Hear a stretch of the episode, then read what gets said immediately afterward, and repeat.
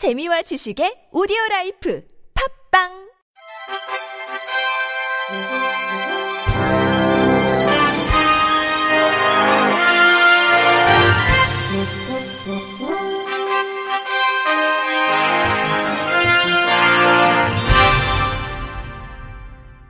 청취자 여러분 안녕하십니까? 7월 27일 목요일 KBRC 뉴스입니다.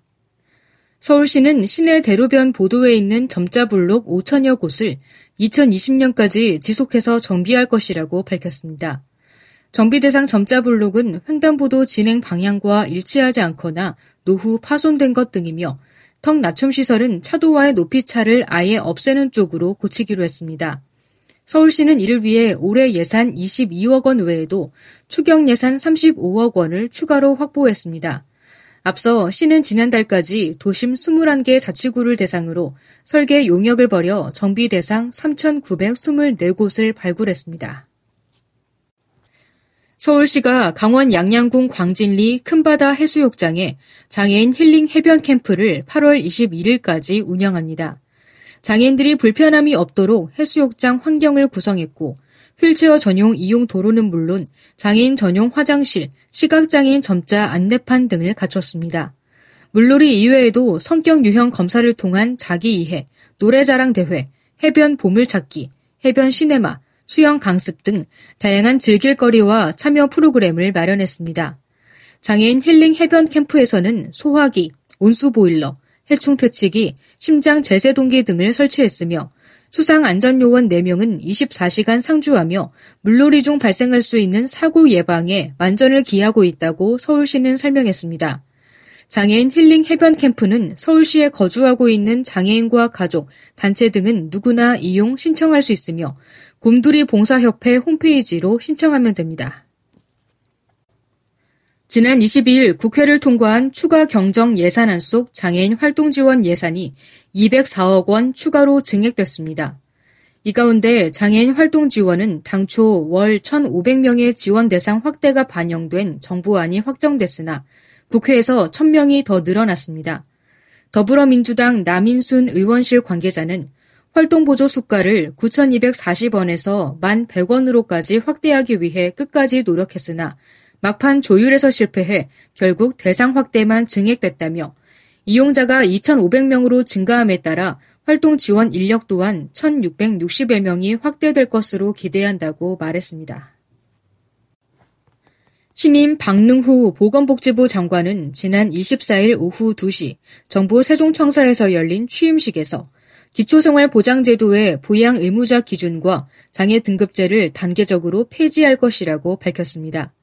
이 자리에서 박 장관은 복지부는 그간의 선성장, 후복지 패러다임에서 벗어나 복지와 성장이 조화를 이루는 포용적 국가를 위한 큰 틀과 세부 전략 수립을 주도해 나가야 한다면서 기초생활보장제도의 부양 의무자 기준을 단계적으로 폐지하고 아동수당을 도입할 것을 천명했습니다. 특히 장애를 이유로 차별받지 않고 비장애인과 동등하게 권리를 누릴 수 있도록 장애 등급제를 단계적으로 폐지하고 전 생애에 걸쳐 모든 국민이 이용할 수 있는 맞춤형 사회 서비스를 대폭 확충하고 이를 통해 양질의 일자리를 창출해 복지, 일자리, 경제가 선순환하는 황금 삼각형을 이루어내겠다고 덧붙였습니다.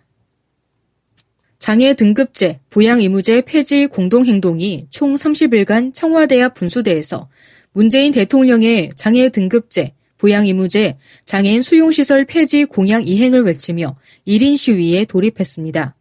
공동행동은 어제 서울 청운 효자동 주민센터에서 기자회견을 갖고 이 같은 계획을 밝혔습니다.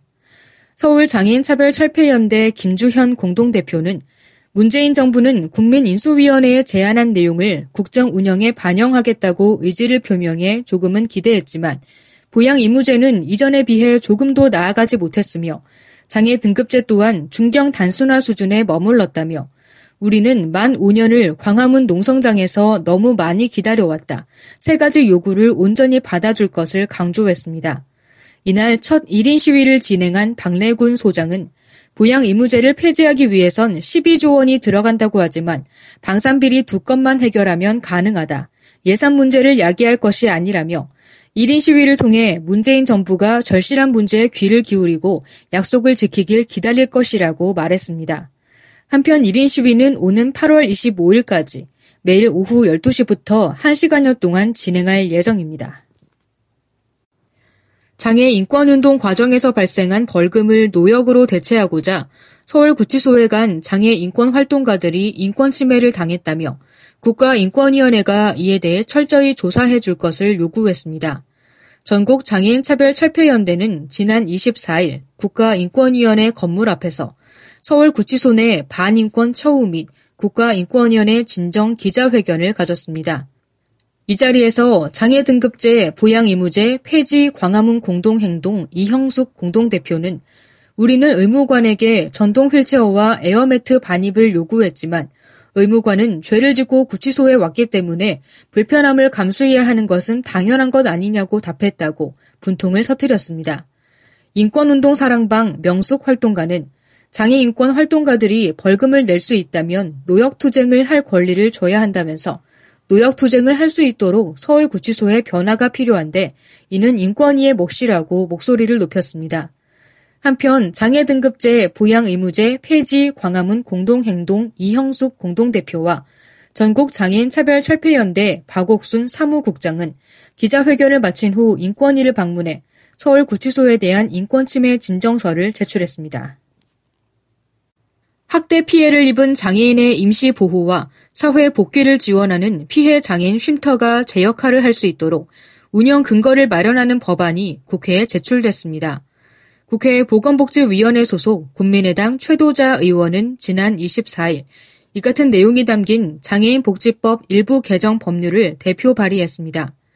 그동안 보건복지부는 장애인 인권침해 발생 시 피해 장애인을 가해자로부터 분리하고 종합적인 사후 지원을 할 수 있도록 피해 장애인 쉼터를 시범 운영해 왔습니다. 하지만 피해 장애인 쉼터의 장애인 복지시설로서의 법적 지위가 불분명하고 쉼터의 설치와 운영 주체가 광역자치단체장으로 한정돼 있어 국가의 책임과 의무가 배제돼 있다는 문제가 지적되어 왔습니다. 개정안은 장애인 복지시설 종류의 피해 장애인 쉼터 추가, 쉼터의 설치 운영 주체를 국가와 지방자치단체로 확대, 쉼터의 업무 내용과 운영 업무의 위탁과 이 경우 비용 지원 등에 대한 법적 근거 등이 담겼습니다. 장애인 영화제 조직위원회가 오는 10월 25일부터 열리는 제18회 장애인 영화제를 함께 이끌어 나갈 자원 활동가를 모집합니다. 만 18세 이상이면 누구나 지원 가능하며 사전 활동 부문, 영화제 행사 기간 부문 두 가지로 나눠 각각 신청할 수 있습니다. 모집 분야는 운영팀, 초청팀, 홍보팀, 기술팀 등으로 활동할 시간에 따라 사회복지 자원봉사 인증 관리의 봉사 시간을 받을 수 있습니다.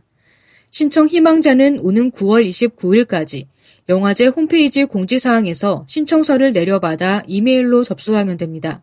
한편 오는 10월 25일부터 28일까지 나흘간 롯데시네마 합정에서 진행되는 제18회 장애인 영화제는 경쟁 작품 및 해외 작품 등을 상영할 예정입니다. 끝으로 날씨입니다. 내일은 장마전선의 영향으로 전국이 흐린 가운데 중부와 경북 지방에 비가 오다가 오후에 대부분 그칠 것으로 보입니다. 예상 강수량은 충북 20에서 60mm, 충남, 강원 영동, 경북 북부, 울릉도 독도 5에서 40mm입니다. 한편 한반도 서쪽 지역을 중심으로 폭염특보가 내려진 가운데 일부에서는 열대야가 나타나 건강관리에 유의해야겠습니다.